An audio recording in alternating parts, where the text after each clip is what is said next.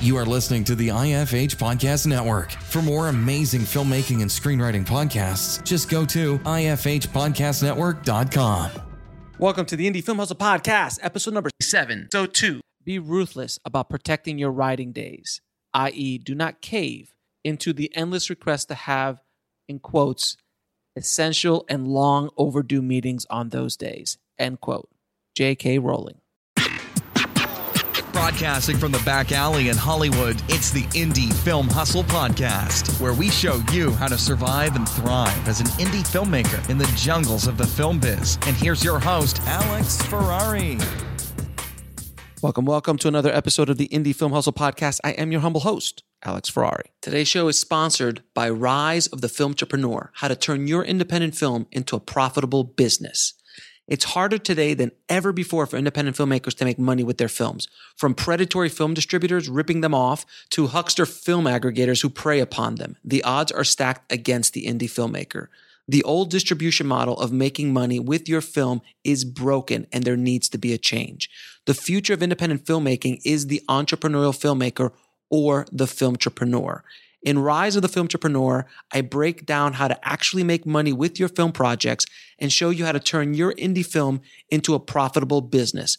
With case studies examining successes and failures, this book shows you the step by step method to turn your passion into a profitable career. If you're making a feature film, series, or any other kind of video content, the Film Entrepreneur method will set you up for success. The book is available in paperback, ebook, and of course, audiobook. If you want to order it, just head over to www.filmbizbook.com. That's film, B I Z, book.com. Enjoy today's episode with guest host, Jason Buff. Today we're talking with Chad Archibald and Cody Calahan of Black Fawn Films. Their films Antisocial 2 and Bite just premiered at the Fantasia Fest up in Toronto. And it's um, supposedly somebody like threw up and uh, it was so gross watching the movie Bite that somebody threw up. I think, you know, I don't know how true it is, but it's a great thing to, to, for publicity, you know, and I think they, they, after that, they started giving out like barf bags with their logo on it and everything. So, I mean, these, it's pretty amazing how they have been able to get out and find an audience. And, you know, as we talk about in the interview, they get out and they go to horror fests and they go to cons and do you know they're they're out there really getting the word out about their films and that's how they've been able to build up an audience. And one of the things we talk about a lot on this show is the key to filmmaking is finding your audience. That's all you need to have. If you want, if you make a film and are able to sell it and get it out to people who want to see it, that's all you need. Let me go ahead and get to the interview. This is Chad Archibald and Cody Calahan. The first thing I wanted to talk about was just coming off of um, Fantasia Fest, and you know, one of the big things we talk about is distribution and how people are connecting with their audiences and um, First, I'm kind of wondering how much of a role Fantasia Fest plays into your overall strategy for getting the word out. And how are things working nowadays with, with the way that VOD has kind of changed and DVDs aren't as big anymore? Can you talk about just the way that you're getting your film out there, how people can find it, and how you're connecting with your audience? Um, well, I guess the whole Fantasia thing, we, uh, we love going to this festival. It's it's fairly close to us. It's about eight hours from uh, where we live, so it's uh, it's been a staple. With I think we've had like eight films there over the years. Um, but we, you know, we generally come up with you know 30, 40 people, our entire cast and crew, and uh, and we have a we have a great time up there. It's uh, it's kind of like our little vacation from the year. uh, and I mean, it's just aside from that, it is actually you know just one of the best festivals out there. It's uh, it's run so well. Um, the organizers put so much effort into uh, you know picking great films and and making it such a great experience. And the fans there, like the audiences, are just they're so much fun. Um, so I mean, we go up there with our films to premiere them, but we also love just going to actually watch movies and and uh, you know just see what see what's coming see what's coming out next. I guess. Right. Um. Yeah, I guess as far as uh, getting our films out there, uh, you know, we we have a sales team that goes out to all the markets and, and whatnot, like the AFMs and and whatnot. But you know, it's it's difficult with any indie film to really get noticed, and there's mm. just so many films out there. Uh, so I mean, we try to, you know, first of all, I, I guess you know we try to make okay movies um, that that we hope kind of end up getting standing out in, in the sea of other indie horror films right now. Um, so I mean, I think that's obviously the first thing that you got to try to do. Um, but aside aside from that, I mean, we you know we use tons of social media stuff. Um, we uh, have worked hard over the years creating relationships with fans and and whatnot. We go to tons of conventions and um, you know we're always you know trying to get out there and push our films and just as well push ourselves. Um, we we hire a ton of different people on different shoots, and uh, we always try to treat people with respect. And uh, it uh, I think that kind of gets the word out there a little bit too. I mean, at least right. in Canada. Mm-hmm. Um, and then aside from that, you know, we always come up with little marketing gigs. Like we had little barf bags at the Bite um, you know, we did a big anti-social uh, can thing at the uh, Cannes market. Um, and yeah, I mean, just try to try to come up with interesting ideas to to engage your audiences. Right. Has it changed a lot since the technology has become cheaper and people aren't doing DVDs as much? I mean, is it a harder field to get into, like producing horror movies? Oh, for sure. It's yeah. uh, it's completely different now, and every year it gets a little bit harder, which is it's funny because it's like we, you know, make better movies every year, but the industry kind of gets a little more difficult every year. Um, but it's, uh, I, I mean, you used to be able to make a film and sell it fairly easily because any distributor would be like, okay, well, I mean, we're going to sell a hundred thousand copies to the blockbusters and the Rogers out there instantly. So, you know, there's actually no way we're going to lose money on these films. Right. So there was just there was tons of money to be made back then. And distributors nowadays, uh, you know, they have to really work to get people to to watch it or rent it on iTunes or, um, you know, there's just so many films accessible to everyone at the, you know, touch of a button. So it's it's uh it's now a matter of actually getting people to watch your films and getting people to actually like choose them out of the the sea of other films.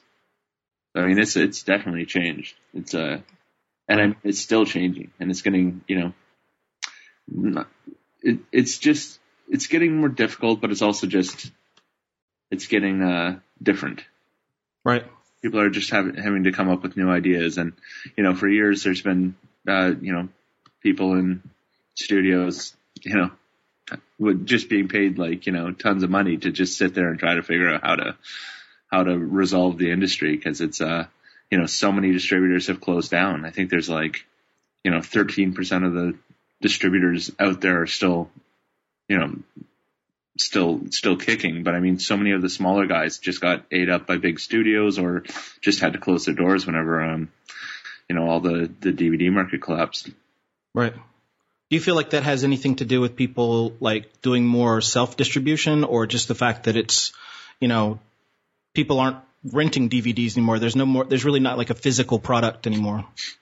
Yeah, I mean they're still out there. Um, we still release all our our our uh, films on DVD and Blu-ray.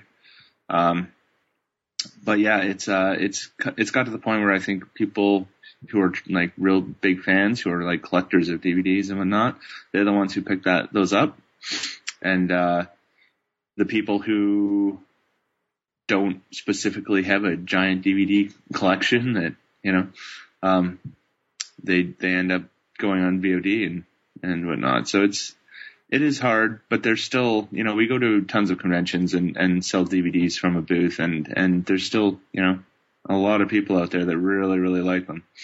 A lot of people are happy spending you know a few bucks on getting an actual physical product. It turns into kind of a collector's item, you know. Right. Whereas, you know, you buy it on iTunes and it just disappears after. you can't. You can't touch it. You know, it. autograph a download either. we'll be right back after a word from our sponsor. And now back to the show. Um, so what, back in the early days before you guys had kind of built up this following, what was your primary way of kind of getting the word out? Has it always been the same way or, or have you, you know, have you used social media and have you, you used, you know, I mean, I guess my question is how can people who are kind of going in this, into this for the first time start building an audience and, you know, focusing on who their core audience is going to be? Um, I think years ago, me and Cody actually traveled across Canada with a, a movie called Neverlost.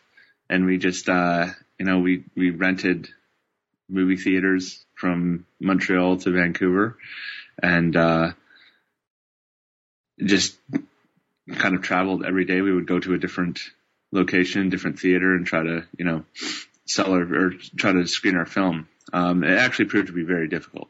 I mean, we had, a, I bet. we had a great time, um, doing it and we met a ton of people, but it's, uh, to, to make something like that really work and, and come out financially okay. Um, it's very difficult to get people to, to come and sit in a theater, especially if you don't have a following in that area. You know, like we can, we can pack a theater in Toronto because, you know, all our friends and family are from here, but, um, but it was, uh, it was something that I think we were a little, you know, we learned a lot from doing it. Um, and I mean, even, even when we were starting out, like the, the biggest thing I think that we did was just, um, you know, try to, um, surround ourselves and, and work with a ton of people who are really passionate. And, uh, just from, from their passion and excitement about the films, you know, they would spread it to other people. And, it, you know, it's, it's not like it was making a huge difference in the industry or anything, but for us, you know, little guys just making a movie, uh, it does help get the word out there. You know, if you post something on social media, then you have, you know, 10 other people posting it as well. And, you know, all their friends on all the different pages see it. And, you know, it kind of spreads like that. Um, and I mean, we also, you know, we went to, we'd rent out theaters around Toronto and Guelph and whatnot and, and screen, screen some of our films there and just try to make a big show of it. We, uh, we screened a film years ago where we had, you know, we had a big party at a bar and we invited the cast and crew and whoever wanted to come and we had bands play and at the end of the night was like the big trailer release and we, you know, released the trailer there and then we, you know, a few months later we went and we had another bigger party and we had, you know, more bands playing. We released a new trailer that was there. And, uh, the third band was like, or the third time was like a release where we showed a few of our music videos for the bands that were playing there and we showed the trailers and we released tickets for the actual, uh, screening at the Cineplex. And we ended up selling out three or four theaters. Right. Uh, which was, you know, it was great, but that was, you know, back in the day whenever, you know, there wasn't YouTube. not to, not to date us, but No, but that that's exactly the kind of things that I hear from a lot of people now, which is, you know, not if you want to have success filmmaking, especially, you know, way outside, you know, in the indie film market, you really have to become your your own giant publicity machine, you know, and, and connect with people versus some other people who want to, you know, have a company that's like they're going to make their film and then they're just going to go out and sell it to a distributor. That that doesn't really seem to exist as much anymore. Yeah, it's uh, it's definitely a challenge. Everything's a challenge, and I mean, you have to take advantage of the things that don't cost money. Um, and ideas are one of those things that uh, you know you can often come up with ideas that you can do cheap or or um, I, I think if you try to kind of think like a publicist a little bit, um, mm. just finding different angles of you know how you can promote something. Um, you know, we had talked about years ago, antisocial, which was, uh, you know, it's kind of like what if Facebook turned all its users into zombies. And we had, you know, we were going to get, you know, little super cheap USB keys and put the trailers on them and, you know, hand them out to everyone, um, on the streets and stuff like that. So, you know, people would get a little USB key, which would, you know, be a buck or two. And, uh, you know, on, on the USB key, there would be like this, you know, social media horror movie. so, but I mean, I think just even doing that, there's there's the value of people actually picking up the um, the product like the USB key or whatever, but there's also a value in just just meeting people. Right. And being like, oh, so you guys are the actual filmmakers and you're actually on the street. It's almost like years ago when you're in line for like a concert and like a guy would come over and be like, here's my band's tape. We're just handing them out to everyone. And I'd go home. I'd like listen to the tape and be like, I met that guy. And uh-huh. later, you know, I think Nothingface did that years, years ago. And I remember like being like, I old met school. guy. Yeah. He had to be this tape. And now he's, you know, and now I'm watching his music videos on, on MuchMusic when they played music videos. right. Well, tell me. Different. yeah. Well, that's my era too. Uh, but uh, well, let me let me ask you one more thing about distribution, and then I'm I'm going to fo- change focus to uh, you know screenwriting and some of the other aspects. Um, now, right now, you've got Antisocial 2 and you've got Bite, and they both premiered at um, um, Fantasia Fest. Um, what what is the where do they where do you go from there in terms of like I mean, are you guys kind of out of the the process now? Are you just doing publicity, or are you actually involved with where it's going to be going in terms of like U.S. distribution, European, you know, all that stuff. Is that like where are you right now in that process?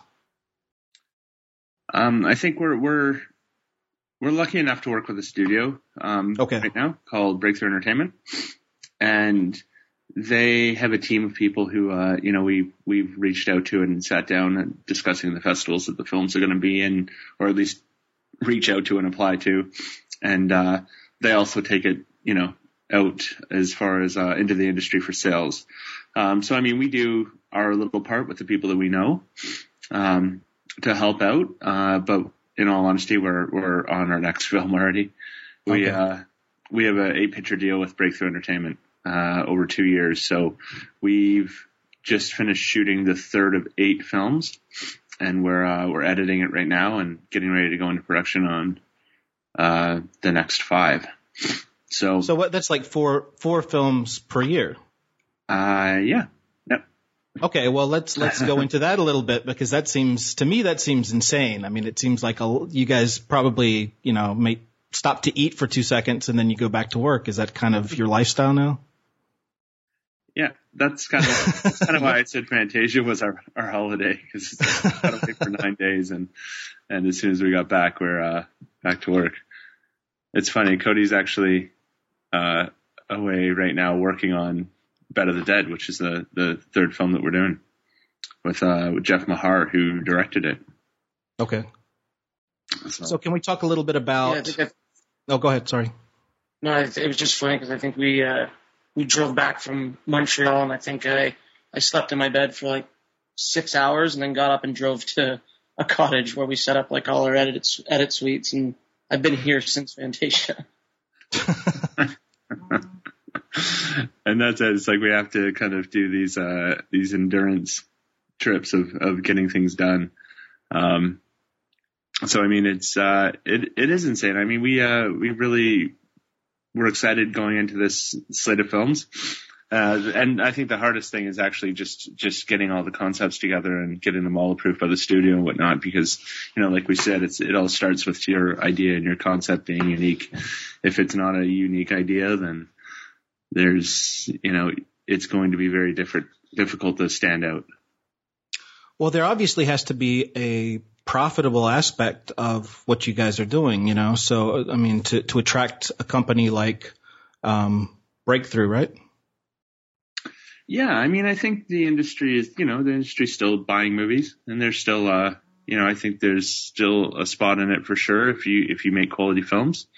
Right. Um, and yeah, I think uh, Breakthrough is also kind of, you know, I think they've seen a lot of the films that we had done in the past for, you know, ten dollars and uh, they can they can see you know where we've come and where we're going, and and they really want to kind of invest in our future as well. So this is uh, this is a first step to it. Okay. Now I wanted to sidetrack for just a second. I wanted to sidetrack for one second because I, I was uh, reading one of your interviews, Chad specifically, um, about Desperate Souls, which you made, I think, when you were 22, right? Yeah. Now, you mentioned that you kind of messed up the sound and everything and you had some issues with that, but ended up selling it to Lionsgate and Alliance Films, right? Yeah. Okay. We'll be right back after a word from our sponsor. And now back to the show.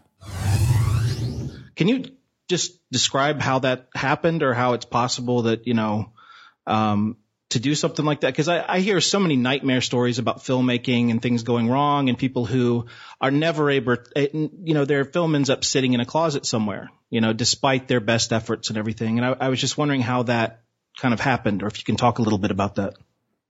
Yeah. Um, you know, we went out and we made this movie and we made every mistake in the book. Um, we we shot it and all the audio was so horrible that uh, there's generators in the background of everything. I, I went out and bought three redheads, so like three 1K lights, and lit the whole movie with that. I was just clueless. All we knew is that there was these cameras, these DVX 100s that shot. Uh, sorry, there's a huge bang outside. Uh, anyways, uh, I thought it was an explosion. And that was the last we heard of Chad. yeah. Uh, anyways, there's uh these cameras, DVX 100s, that were the first cameras to really shoot 24p. Uh, so it's basically, you know, that moment when, you know, a prosumer, prosumer camera stopped looking like your home video, right? Mm-hmm. Uh, so we, we had pre-ordered two of those. And I mean, I know at that point before then, it's like, you know, to, to go out and film a movie on a prosumer camera, it still had a very video-y look. Right. Um, so these was were, that, is that HD? Uh, no, that was standard def. Right. That's that's what I thought. Yeah. So it. Uh, so we went out and we shot this movie. You know, we literally thought we could shoot in a week, and it took you know two years. Of course, we are so clueless. um, and uh, yeah, we uh, we made every mistake in the book. I ended up having to build a sound room in my basement, and I re-recorded every line of dialogue, every sound, every movement, every footstep. Um, in this room in Vegas Video and uh, linked it all up and made the M&E and uh, because I had figured out what an M&E was at that point. uh, and yeah, yeah, and then released the movie. Uh, you know, we went and and met with some people in Toronto. It's uh, it's kind of it's difficult because well, it's funny because so many people think it's you know so hard to to set up meetings with people in the industry, but I mean, if you have a product, if you have, you know, an idea or whatever, it's like, it's really not that hard. Like people are generally, you know, interested in finding what, what's out there and finding, you know, connecting with people. Um, so we always say that in, in meetings or whatever. It's like, you know, reach out and, and try to, try to meet with people. Like we, we meet with people all the time. Just people are like, Hey, you know, I'm trying to get into film and, you know, would love to buy a beer. That's, that's what entices us apparently. Uh, but uh, anyways, yeah, we uh, you know got it to someone who who was interested, and back then there was still again Rogers Videos and and all those stores, so uh, they looked at it and they were like, you know, this is uh it's a complete movie. It's got all the pieces. It's got all the deliverables, um, which are a whole other story. But uh, we got it all together and and sold it to Lionsgate and Alliance Atlantis. And I, it's just, it's the worst movie ever. Like I wouldn't be able to give it away. it's just, it's horrible.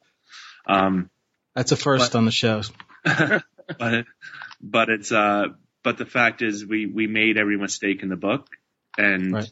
um, I think from that experience, that's where a lot of the knowledge that I have now about filmmaking came from. You know, I, I think the problem with people is that, you know, people getting into the industry right now is they're so eager to just like jump into making a, a film and you know, sorry, that's kind of what we did do. So I'm not saying it's wrong.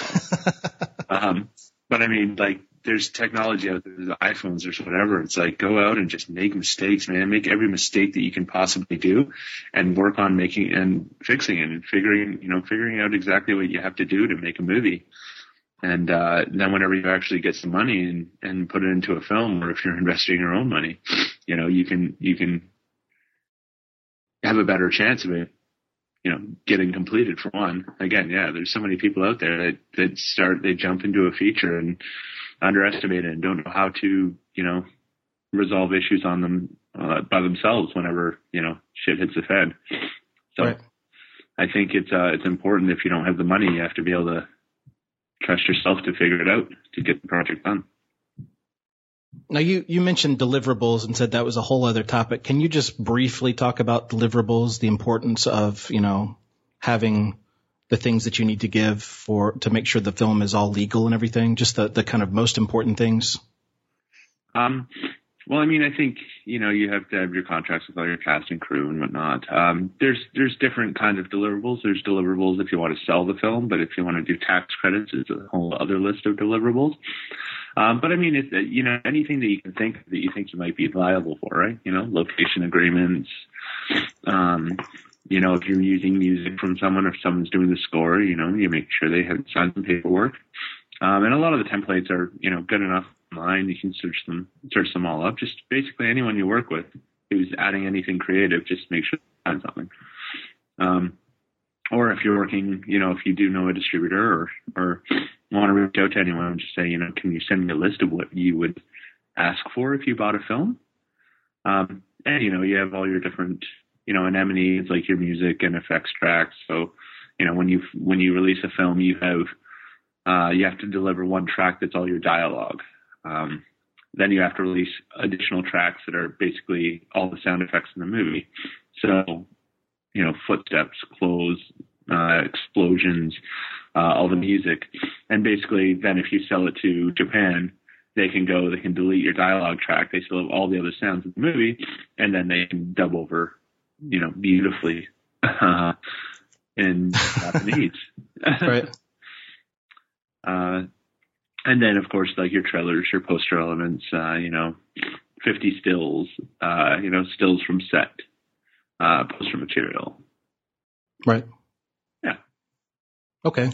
Um, so moving into building a project. Okay. And, um, what I want to talk for a second about your process for screenwriting because a lot of our we talk a lot with screenwriters and, and I'm a screenwriter and um, people like to know what can you talk a little bit about your process for beginning a project and how you kind of start putting together your screenplays and especially since you guys are kind of cranking stuff out how what is the secret if you found one for kind of getting to your final draft of a, a screenplay quickly and effectively that's you, Codes. um, I well, I think we used to. Me and Chad used to uh, write a lot more because we would make one or maybe two movies a year.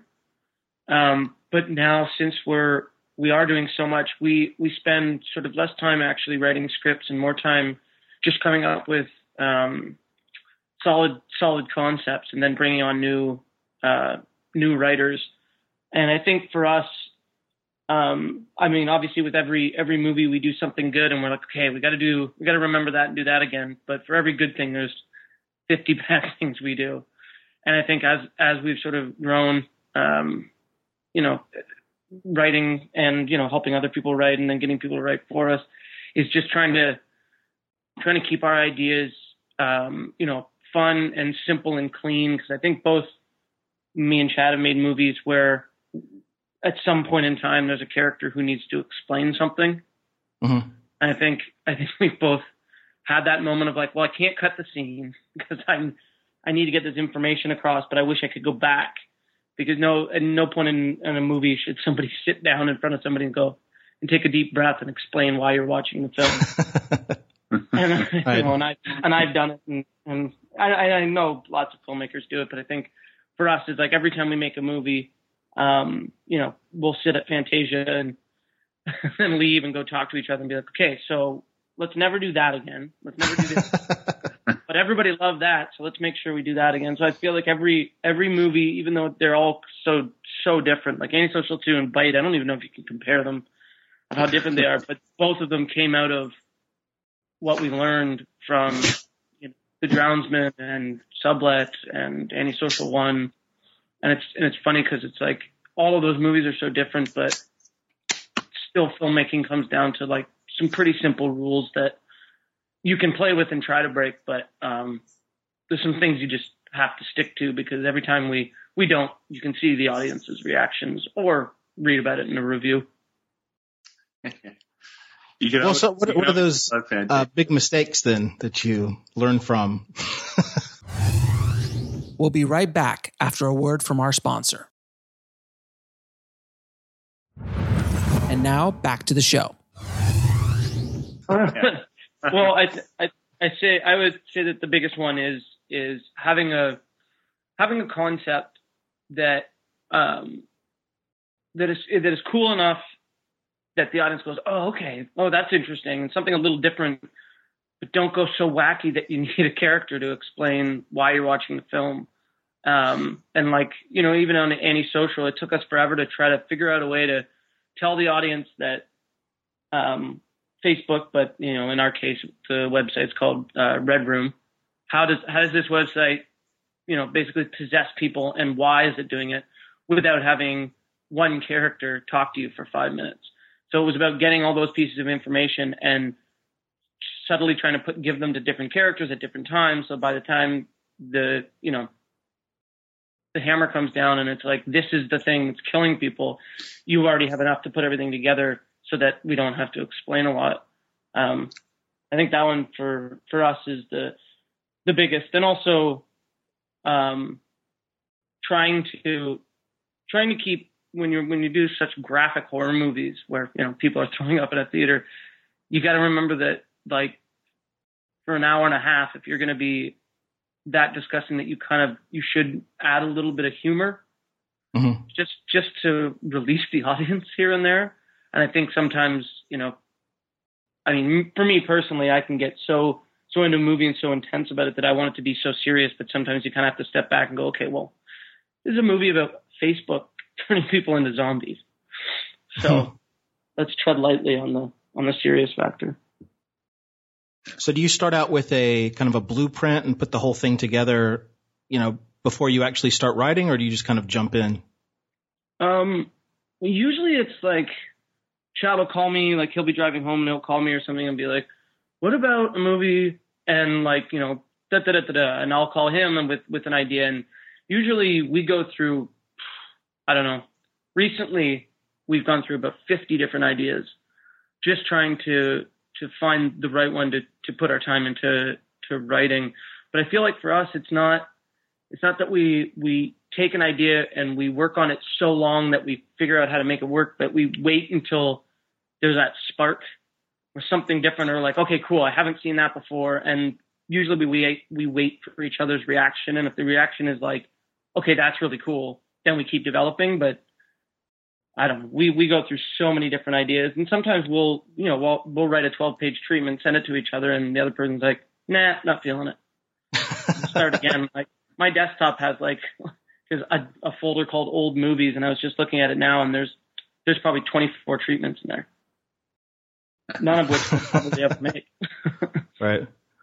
Do you, do you have any um, kind of go-to structure that you use when you're like plotting things together? I mean, do you ever use something like Save the Cat or, or Hero's Journey or anything like that? Or I assume for a horror movie, it's a little bit different. Yeah, I mean, Save the Cat's got some. I mean, that book's that book's great um, because I do think no matter whether if it's horror, drama, or comedy or whatever, there is there is structure things that have worked forever. So that so you know, there's some things that, to keep in mind, and especially if it's your if it's your first film, I would never tell anybody to not experiment. I think that's the point of making movies. But you know, there's some things like that you need to um, you know you need to stick to, like you know, giving your your character a reason to be in the story and not just being like, okay, I'm gonna go make a horror movie, so I'm gonna spend you know all the money on blood and gore because that's what people want to see. It's like I think you know I I think there's so many movies. I think au- audiences are getting smarter, and I think you got to be you got to make something that's about people and stuff before you know heads are exploding. Not that we Right. don't do that. I think the other thing as well is that uh, that we've got used to doing, and I think this is a little bit more of a pro- producer writing thing, is that um, you know you make sure that you can pull off what you're writing. So if you already know what your budget's going to be, um, or if you know that you're going to be doing it on your own with your friends, um, it's about coming up with ideas that you can that you know that you can pull off well, opposed to coming out like creating ideas that are are so big that you're just setting yourself up for failure. Um, we've, me and Cody have done it in the past. Um, so many other filmmakers I know have done it where it's like, you know, they've got a bunch of cops coming in and it's like, as soon as you see the cops, they're just like a bunch of kids and they're like just wearing all these like whatever blue dress shirts that are all Right. big and wonky and it just takes you out of the whole story. Um, Well, yeah, and it's you know you're reading the script. It's like you know the bad guys walk out and there's a riot scene, and then you go to shoot it, and it's like your four buddies, your grips, your gaffers, and there's like ten people in the shot, and you're like, ugh. I'm not gonna do it. and none of them are actors, so they're all like, you know, there's always that guy who's laughing in the back, and Staring at the camera. yeah, Okay, so moving on from screenwriting, um, going into pre-production, I'm going to try to get through this as fast as possible because this is this is the kind of stuff people need to know. A lot of people want to be in your shoes.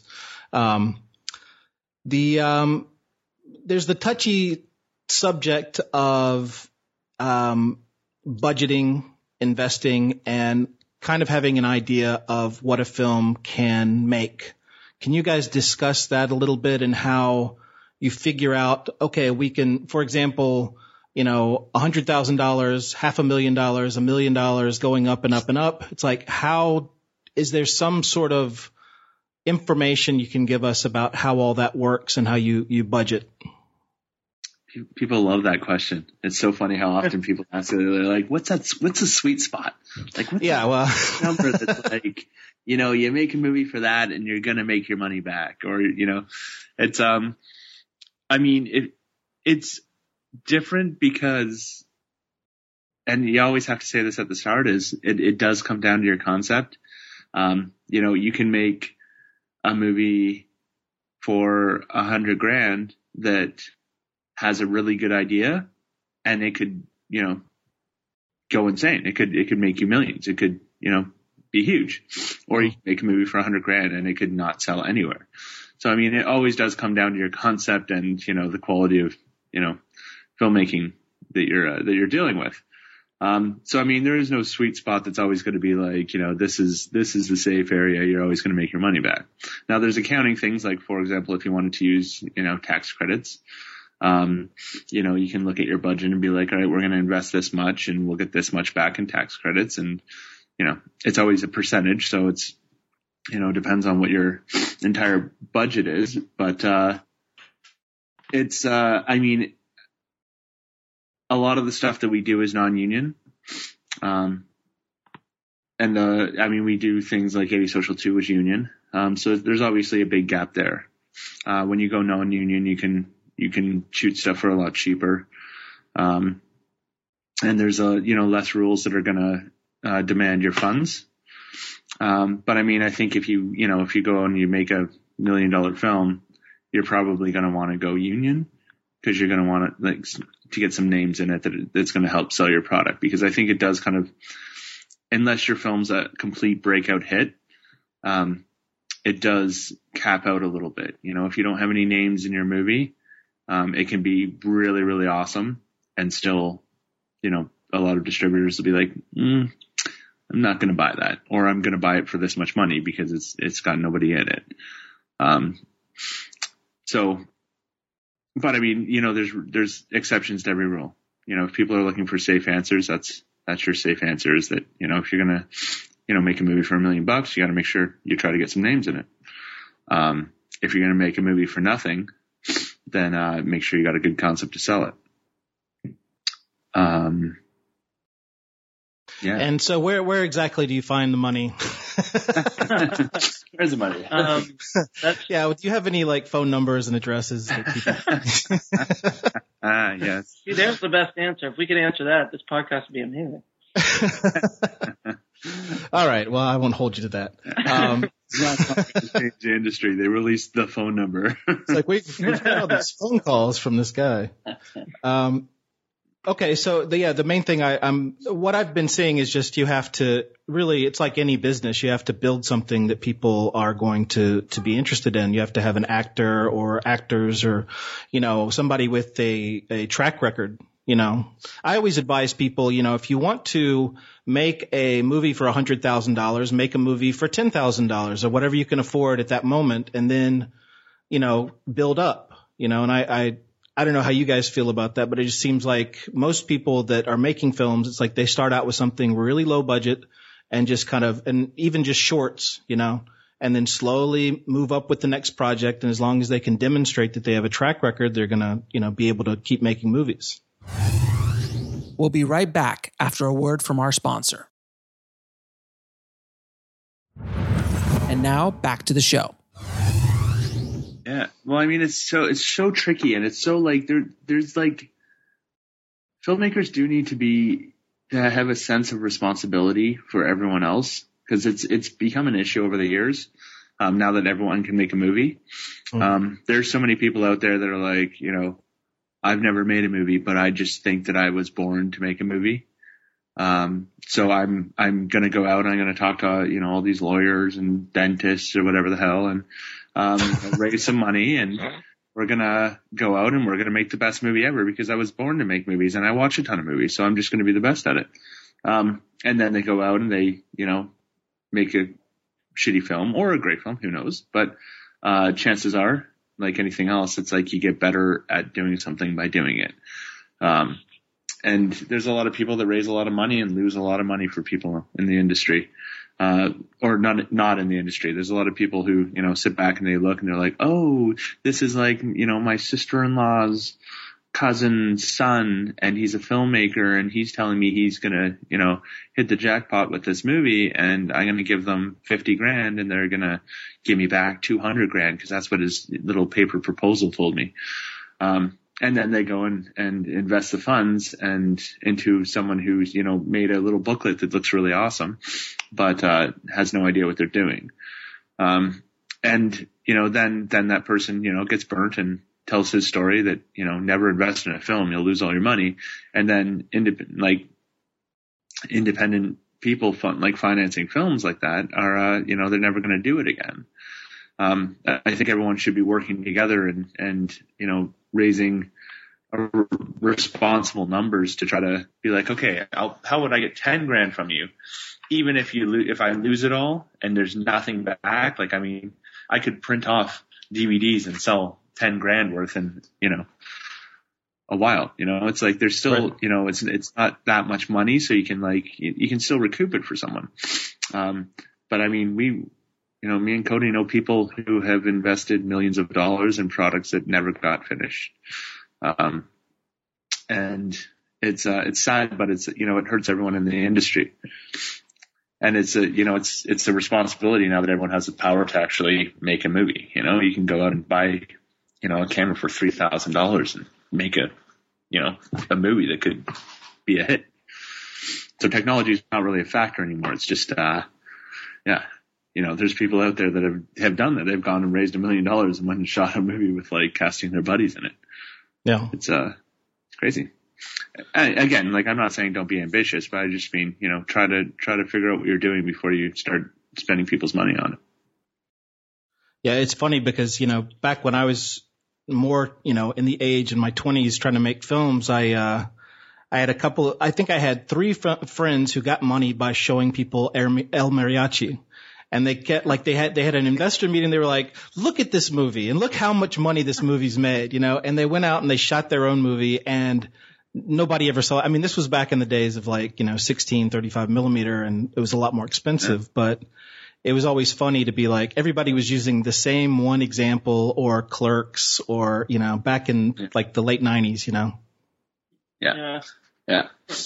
that was uh that's it and I mean, I mean, too, like, you know, to, to go and and try to and try to find money and uh I mean, me and me and Chad and a few people, uh, we spent a bunch of money and shot trailers for movies that we wanted to make. And we thought, okay, so we're going to go out, we're going to make these trailers, we're going to make them look super high quality, great little concepts, try to get the stories across in these short little uh, um, two to three minute trailers and then start setting up meetings because we have something to show that'll show what we can do, show what we can direct, blah, blah, blah.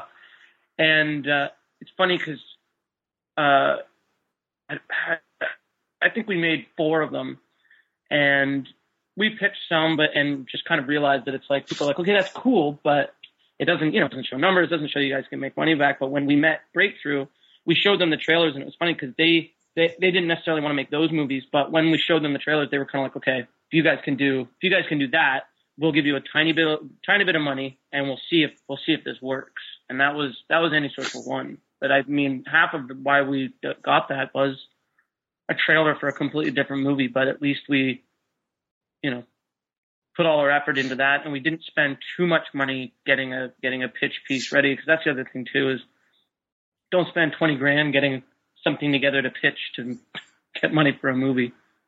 Make a movie. Yeah, exactly.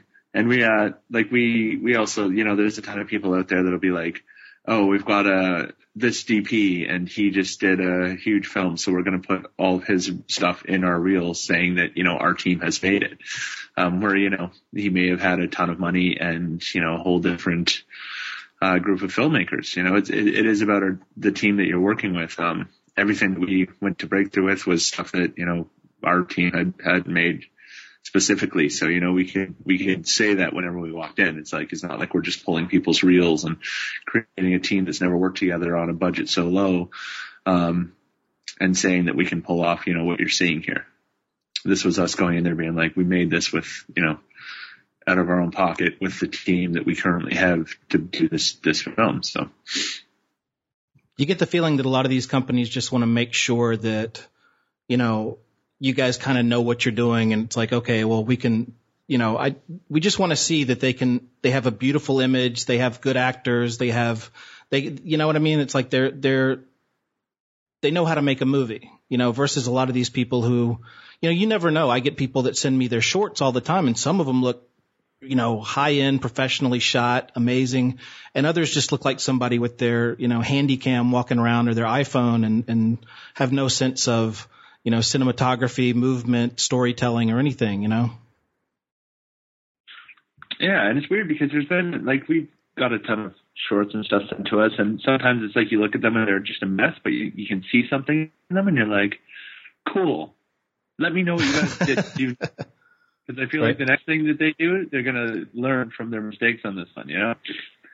And uh yeah, I mean it's uh it's I, I think it does come down to just proving yourself, making sure that you know people know that that um, you can handle um, produce a good product, mm-hmm.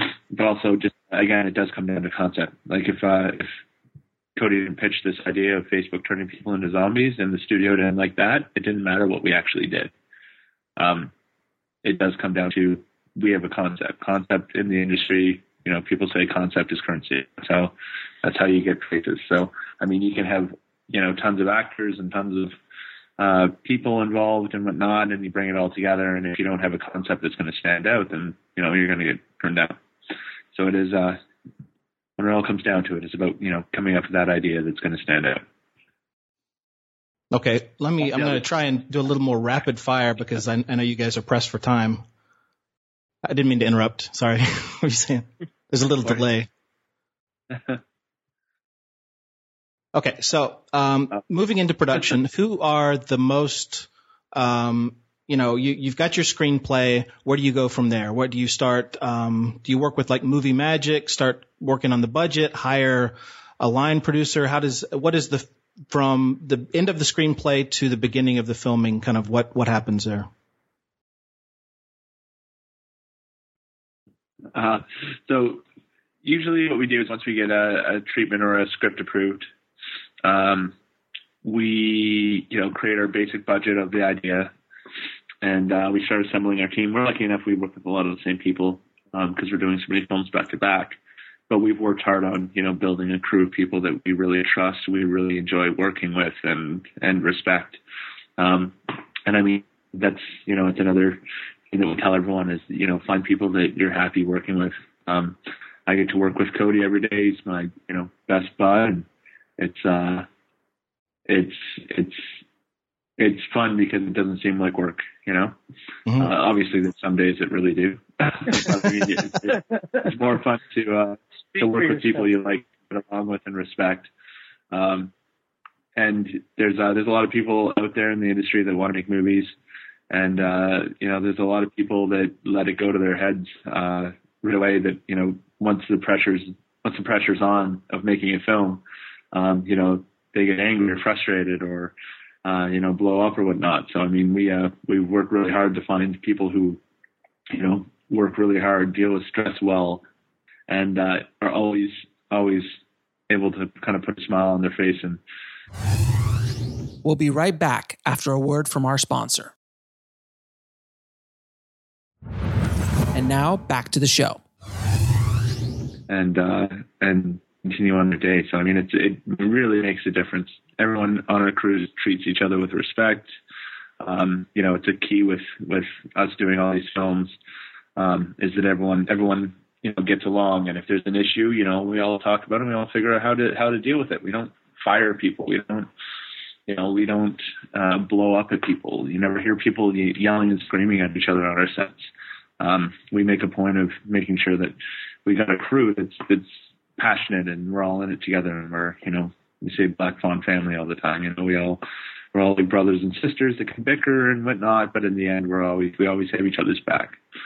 Um anyway so we call all these people that we like and uh see you know see if they're able to come out and uh set up our crew figure out you know if it's a studio if it's a build we're going to do um get people involved there. And our pre-production times are pretty quick. Um i mean we had I think three or four weeks of pre-production on um, Bite, and that's like literally from you know we got the script like finished three weeks before we started shooting. Um, so you know it, it, all has to come together really quick. Uh, but yeah, it's just it's almost like a checklist for us now. Here, here's mm. the people that we need. Let's call them. Figure out where are we going to lodge people. Where are we going to shoot this? Where you know what do what elements do we need?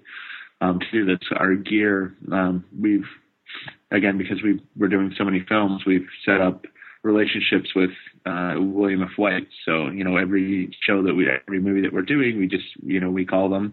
Everything's all our, our accounts are all set up. Everything's ready. We just got to call, send a list, um, discuss what we're doing, and you know they've got our back on everything. You know, Panavision does all our cameras. Um, as well as you know some support from from additional camera houses. Um, but it's uh, you know we've got it laid out with people that we really trust and, and work well with, and you know luckily we can we can kind of make all these calls fairly quickly and get everything together. That's from like a producing standpoint. Uh-huh. I guess from a directing standpoint, it's uh, you know it's it's even more of a challenge to to get a film ready so quickly. Uh, and I mean, we're not we haven't done a it's not like we go and storyboard all of our stuff with the storyboard artist. You know, as amazing as that would be, um, that's one of the luxuries that we don't, that we're always jealous of because we are making these films so quickly. We do have to, you know, we end up with a, with a little booklet of like chicken scratch where it's like, you know, we've, we've storyboarded everything out, but I mean, it's almost like it's in Chinese. It's so, it's so poorly done. uh, but I mean, whenever you sit there and actually, you know, go through it with uh, with the DP, you can uh, decipher it all and, and get on the same page. And you know, we, you know, sometimes we print them off and you know, give them to everyone, show everyone what we're doing every day. Uh, so you yeah. just arrive in the morning with like, okay, we're going to do, you know, this establishing shot, then we're going to do a, a close up here, then we're going to, and you just kind of put all that together the night before and then arrive and do the shot list? Is that kind of how it works? Yeah, like I mean, we have our AD who breaks down the whole schedule um, and works with us on figuring out the best way that we can we can do this. And uh, you know, just go through. Uh, you know, they send their calls out to everyone the day before. Everyone gets it. They kind of give a little skim of what we're doing, what rooms we're in. Um, at the end of our days, we generally try to, you know, have a little discussion with our uh, lighting team going on of what we're doing first the next day and, you know, how we can get a jump on the day because that's always the biggest challenge is getting the first shot off. Um, and yeah, so I mean, it's uh, yeah. now, do you have any advice for like I, I um, recently watched The Drownsman, and the quality of the image on that is incredible. Um, and I don't know, I don't know what the budget was on the film, but I was wondering if there were any sort of tricks or tips that you had for, you know, getting that kind of production value and working at that kind of like budget level? Um, Do you light each shot, or is it just like you light the whole thing and then shoot from different areas? Um, I think on the Drownsman, depending on on where where we're talking about, like we have the the Drownsman there was a set that we had built, Right. and uh, I mean, you know, so many people talk about lighting and uh, and cameras and and lenses and whatnot, but I mean, it's it's something that people just that miss from like an indie perspective. Um, so many people just just totally skimp out on set design and art direction, um, filling your frame with things. And Cody came from a, a art background, so uh, you know when me and him started working together on stuff, I really learned a lot from from him and uh, kind of his insights on that. Um, because it is, you know, it's like you light something beautifully, you can you can have a great camera, and but if if your frame's not, um, the pieces aren't all in the right spots, then uh, you know it's not gonna it's not gonna be the shot that you're looking for. Um, so even like things like the Drownsman, like we we've built a bunch of our sets, and when we build our sets, it's literally like it's us building the sets. It's not like you know we hire a big, you know, we have a, a small team of people that we really trust that are so hardworking, and uh, we all get together and, and build these sets in a few days, and it's you know it's tireless. It's it's nights that we're you know pulling you know 30 hour days and and whatnot to actually build them, but we do it so that we can actually have that control where we can, you know, put elements wherever we want, put them to to um, create our frames and whatnot. So it's uh to start off, you know, that's how we we try to you know make things look great. Drownsman Lair was completely, you know, we decided that we can't shoot that in a basement. Um, we don't want to be limited by, you know, your standard basement bricks that look like every other indie film. Um, you know, we wanted to use water and we wanted to flood the place, and you know, we can't do that inside a studio or inside someone's basement. So, um, so yeah, Right. I mean, we could do it, but you know, again, burning Right. locations and, and people, we try not You to can do it that. once. Yeah, but uh, but as far as you know, you set up your room and you have your your basic setup of like this is this is kind of the the look that we're gonna have. This is our standard look for this room. Um, and then according like depending on how you're shooting things, you you know you have floating lights moving around. You have uh you know whatever you need to kind of uh entice the shot a little bit. And I mean also you know keeping continuity with everything as much as you know you move lights around um, in between shots and you know make every shot look great. You also you know you don't want to go from a shot a wide where your actor's face is shadowed and then you know you push into close up and it's like they're beautifully lit. You know, it's Right. about uh, it's about understanding the lighting for all the shots when you start when you start on your wides. You know. Um, but I mean, aside from that, it's uh, it's just about kind of creating creating your atmosphere, filling your frame, using you you know using the foreground and uh, the background. We had uh, in the Drownsman lair, we decided we wanted to use these kind of old aquariums, um, and we kind of like hid them amongst all. I think they were like old um, tomato plants that had dried up from my backyard. Um, that we had kind of dangled over everything just to kind of give everything a little bit more textures, stuff that light can kind of touch, opposed to just having flat walls. Right. Um, and then we we took all these aquariums, you know, filled them with dirty water and leaves and crap, and then we threw threw lights, little lights in behind them, like just uh, little kinos or short kinos or whatever, and uh, lit them all up. So then, you know, as they're walking through here, there's no like the only light source is kind of like these weird, like dirty, musty aquariums um, or at least that that's what the illusion that that's the only light source is These things, and they're always, you know, there's something glowing in the background, and you know, a, a dirty water just kind of has like a little bit of a gradient to it to kind of, you know, create something a little interesting and um, just visually appealing in the background. You know. Right. Now, can you talk a little that? bit about? Uh, sorry, interrupted you again. Damn Skype. I'm done. Okay. it's like doing a broadcast broadcast to the Middle East or something.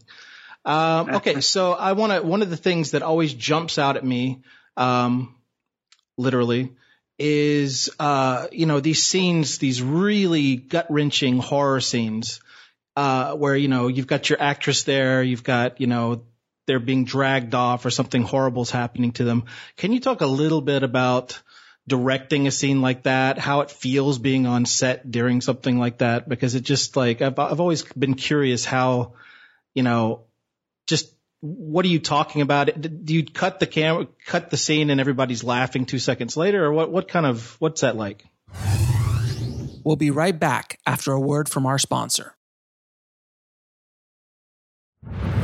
And now back to the show. Uh, I don't know, codes.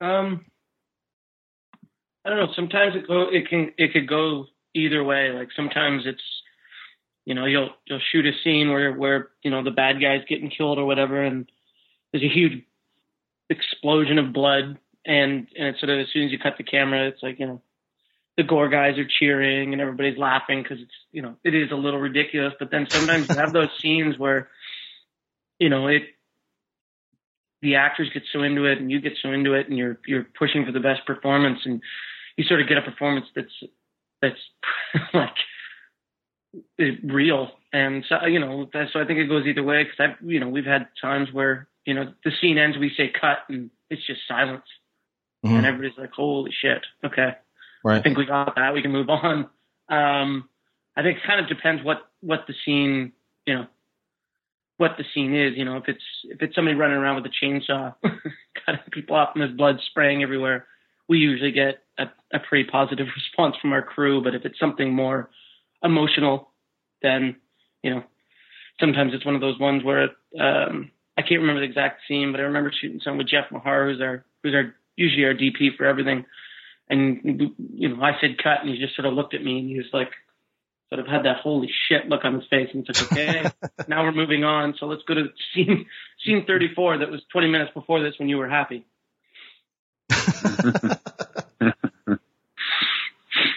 yeah, it's, uh, we, uh, we did the film Bite and it, uh, it was full of, you know, gooey, gross, disgusting eggs and, uh, and dripping like it, it's supposed to almost be like mucus.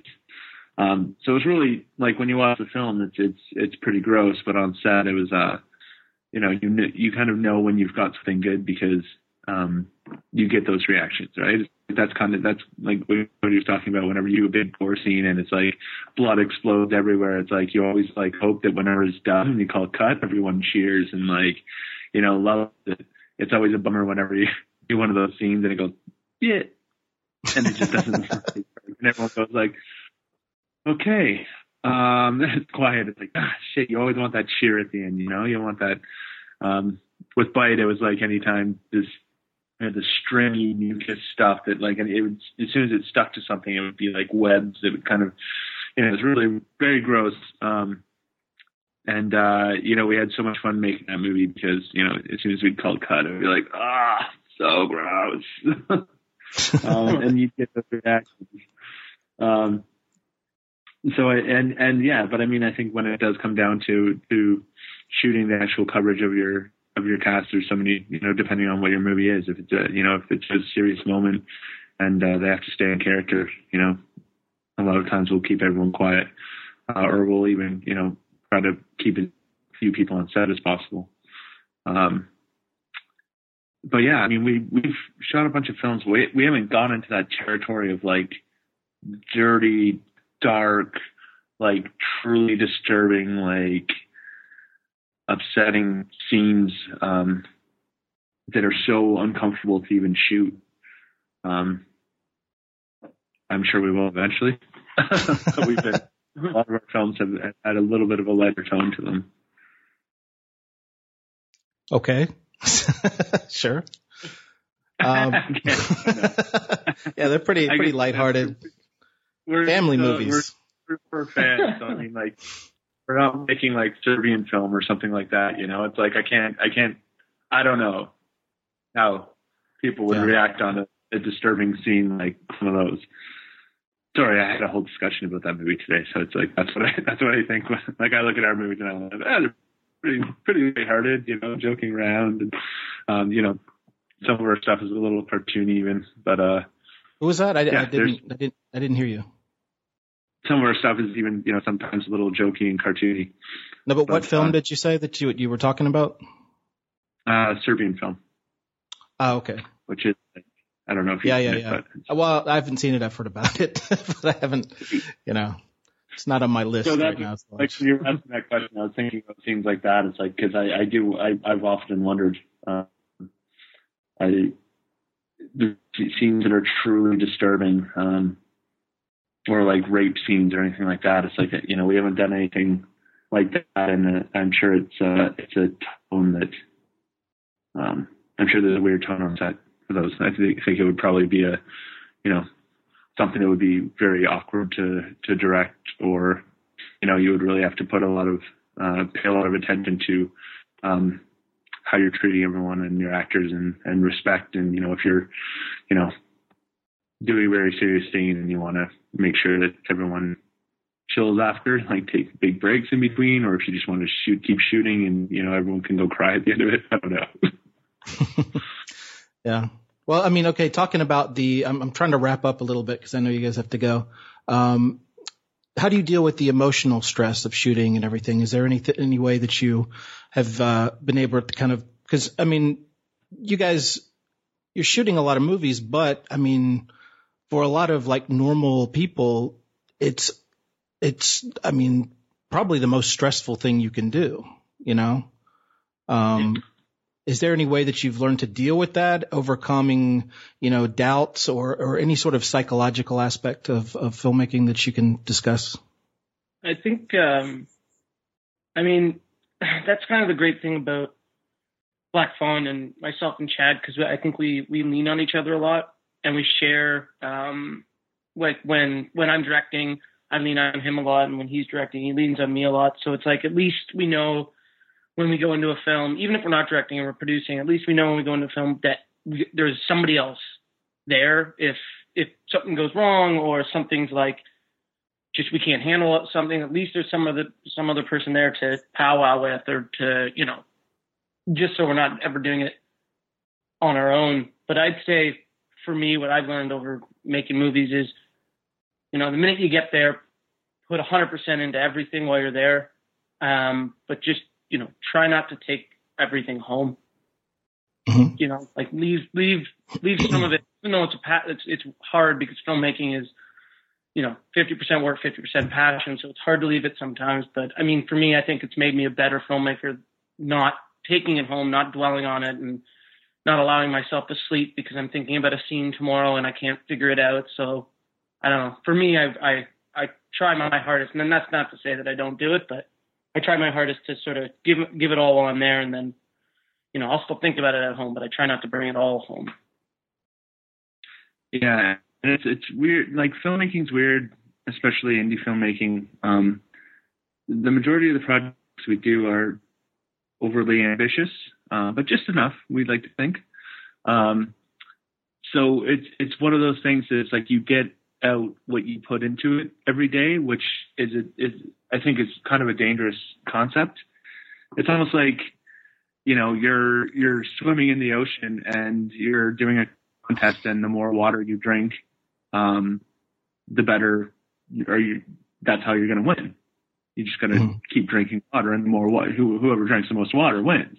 Where it's like it's endless. It's not like you're going to drink all the water. You know, it's like when you go to make a movie, it's like there's always more you can do. There's always things that can make the shots better, or make your days go better, or make your, um, you know, film go better, or more takes. And like it's it's never done. So I mean, um, there are points, um, especially directing, when you're just like you're pushing so hard, and you're like, you know, you just want it to be better and better and better and bigger and bigger, and you know, you you have to kind of control yourself so that you don't get you know one shot done in a day.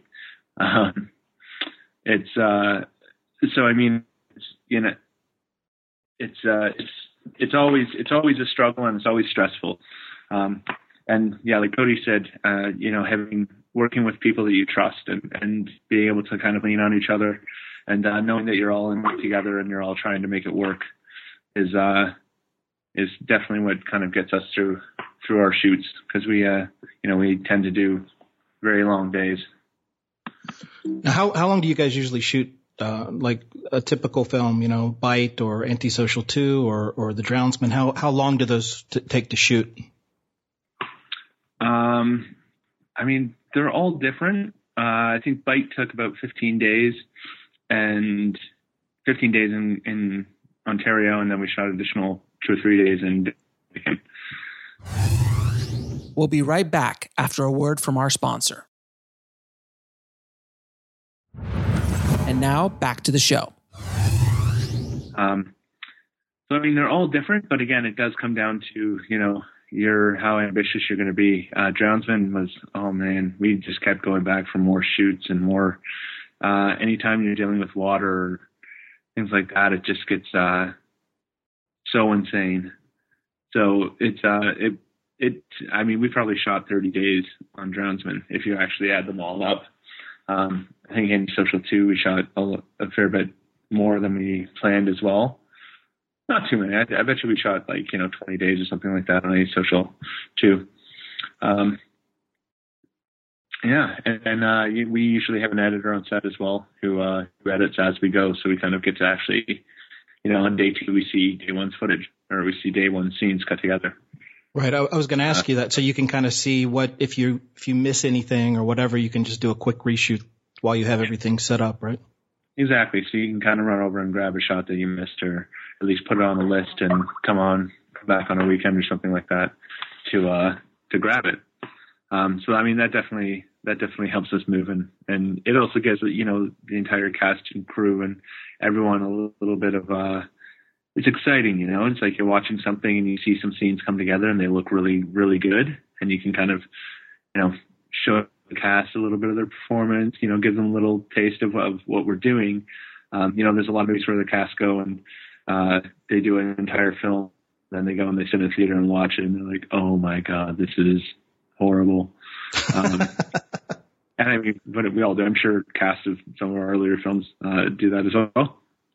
um, uh, but at least being able to kind of show them so they have a they have a confidence and the crew has a confidence that everyone's building something that's going to look really good and uh, and come out. You know, it's, it's a good way to kind of get everyone excited about the project and keep uh, keep everyone's passion levels up high. Okay, so moving into post production, just a couple more questions. Um, you, lost, huh? I think we may have lost Cody. Oh yeah, let me see. That's not good. Hold on a second. Yeah, he doesn't look like he's on there. Maybe he had to leave. Um, yeah. Let me see. I can try to. Me. He's like, dude, no more. Uh, uh, come off, and it won't let him return on, and he's. Oh, let me let me put him back on. uh, there we go.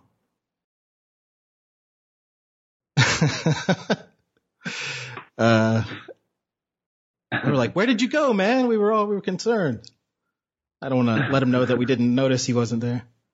You there, Cody? Hey, man. Yeah. Sorry about that. uh, yeah. Okay, so let me let me launch into uh, a few more quick questions about post, just for our my my people here. Um, the uh, getting into the post production process. Um, how long does that typically last and what is the kind of um, can you walk through what happens first what happens next just so people have a general idea of how it all comes together yeah um, we like i was saying we do um, a lot of our editing on set uh, so by the time we're done shooting the movie you know 80% of it's uh, ideally cut uh, and I, we have fairly fast turnarounds on our films. I think we shot Bite in December and it screened at the Cannes market in May. Um, wow. so again, like we, like we were saying with uh, with all the outlets that we have for production, we do the same in post. Um, you know, Red Lab in Toronto does all of our color correct um, for each one of our films, and we've worked out a deal so they know when it's coming in. Um, Urban Post does our post sound. Uh, you know, so we we create our schedules with all of them, and uh, you know we get an edit together, and we uh, take it to the studio. We sit down with them and and kind of get everyone's input, and uh, trim it down, make whatever changes you need to, lock our picture, send it off to Red Lab, um, sit in there and do our color sessions with them, send it off to Urban. they work on uh, on all their sound edits. For whatever reason, we always end up on some crazy deadline, like it's going to screen somewhere, and uh, you know it's a it's a big panic to actually get it all done. Uh, but I mean, luckily we have um, such great companies that we're working with um, in post that you know they they work really hard to to make it all happen too. I think they get excited when they see you know they get to work on something that they get to see in a theater like two weeks later. and in terms of um, the the Drownsman, which is I, I haven't been able to see the, the other two movies because they're not out yet. Um, but um, you work with George Flores on that, right? Yeah, yeah. I worked with uh, I worked with George a bunch of times on uh because George with, is a uh, friend of mine actually. I love George. Um, yeah, George, he, he always he taught me more about filmmaking. I think when I was starting a a small film um, down here, and he was just one of the people that I was talking with about doing post sound, and he would just sit there for you know and talk about all these things that we needed to make sure we had and everything. I mean, just very generous with his time. So I'm I want to make sure I promote George on the, the show. Absolutely. No, George did a, a film called Neverlost uh, with me years ago, and uh, he did The Drownsman. And, uh, you know, we had uh, such a great time working on both those films. And, uh, yeah, I definitely am a huge supporter of George as well. So the typical time from editing and doing sound, and when when do you uh, work with um, like soundtrack music and things like that? Uh, so we have, um, like for example, Drownsman, Antisocial, Bite. All those films were scored by um, a woman named Steph Copeland, mm-hmm. who uh, you know we, we get along with. We work so well with her, and uh, she's so talented. Um, you know, I'm sure we'll work on many more films after this, but, uh, you know, she loves to come in early as well and just kind of even see some of the edits or, you know, she's already got stuff that she's working on before she even sees edits where she's just read the script and she's getting ideas and, and uh, building from. She's again, very passionate, uh, uh, artist who, uh, uh, just is always working hard, always, you know, really excited to about projects and whatnot, you know? Uh, so mm-hmm. we, uh, as soon as we have a picture lock, that's kind of what everyone's always waiting on. Everyone's excited to be like, okay, picture lock, picture lock, picture lock. So as soon as we get it, we kind of, you know, press the go button. It goes to her. It goes to uh, Urban Post. It goes to uh, the Red Lab, and uh, everyone gets to start working on it kind of at once. Okay. Well, guys, I don't want to take much. You know, let me just ask you one final um, question how uh, what can you give just a little bit of advice to people out there who haven't made their first film and are you know wanting to you know get out and kind of do what you guys have done do you have any sort of like you know if you could go into a time machine and tell yourself before you started what what kind of advice would you give yourself um i mean the things that that i would say are definitely uh like we're doing now um we work on tons of different ideas to find the right one um, I would say spend the time. Don't don't get excited with a with with an idea that is just a you know generic throwaway idea and just dive at it to make a movie. Um, you know, make sure you spend spend your time. A lot of people write scripts because they're you know they sit down and they just plow through a script just so, as if it's like if they have a script they're going to make a good movie. You know, so work hard. Make sure you understand your concept or your your film that you're going to make, and make sure you really want to make it. Um, cause that's it too. A lot of people lose passion halfway through. They realize it's like, yeah, this film's not really, It. I don't really care about it. Um, so I mean, figure out, figure out what you want to make and, and figure out a concept that you're really passionate about that, you know, you think's unique and, you know, it matters what you want to do. Are you making a film to create an art piece? Are you making a film to sell to the market? Are you trying to go for, you know, something that's going to make funds back or are you trying to do something that's, you know, an art piece? um, you kind of have to know what you're going to do before you go into it. Um, and then after that, again, take your time and find the right people to work with. Um, there's a lot of great people in the film industry, like any any industry. There's a lot of great people, and there's a lot of people um, that it's actually counterproductive to work with. Um, so find find the right people you want to work with, surround yourself with them. um, and find talented people. And and I mean, if you you know go out and show how passionate you are, and and and show people, give people confidence, um, that you know what your your plan is, and you've you've worked hard to organize it and um, figure things out, then uh, you know they will have confidence in you. Um, and then aside from that, just go out on your own, even with your iPhone, and shoot some stupid stuff with your friends. Um, you know, it's there's a reason why in film school they're like, all right, go go do an action scene, go chase scene, go do these because like they don't want you to come back with a beautiful chase scene. They want you to go realize the mistakes and the, the issues that you're gonna that are gonna arise whenever you make a, a chase scene. You know, um, just so that next time you do it, you you've already gone through a few steps at least and and and learned. You know, if you do ten chase scenes, your eleventh one is going to be amazing. You know, it's going to be even better than the other ones. So, it's um, you know, don't be don't be afraid to go out and make crappy shorts or whatever. Like, don't they they don't even have to be shorts. You don't even have to get giant crews together. It is about you know um, understanding how to do these things, uh, and it doesn't take big cameras or anything. It's it's the same as everything else. You know, you just gotta go out and, and make your mistakes and learn from them. All right, guys, I really appreciate it. Thanks a lot for uh, coming on the show, and uh, I look forward to seeing Antisocial 2 and Bite. Um, uh, but anyway, thanks a lot, guys. thanks so much, man. All right, that's going to do it for today. My thanks to Chad Archibald and Cody Calahan of Black Fawn Films, and we'll see you next Tuesday. I want to thank Jason so much for doing such an amazing job with this episode. If you want to get links to anything we spoke about in this episode, head over to the show notes at indiefilmhustle.com forward slash seven. So two. And if you haven't already, please head over to filmmakingpodcast.com, subscribe, and leave a good review for the show.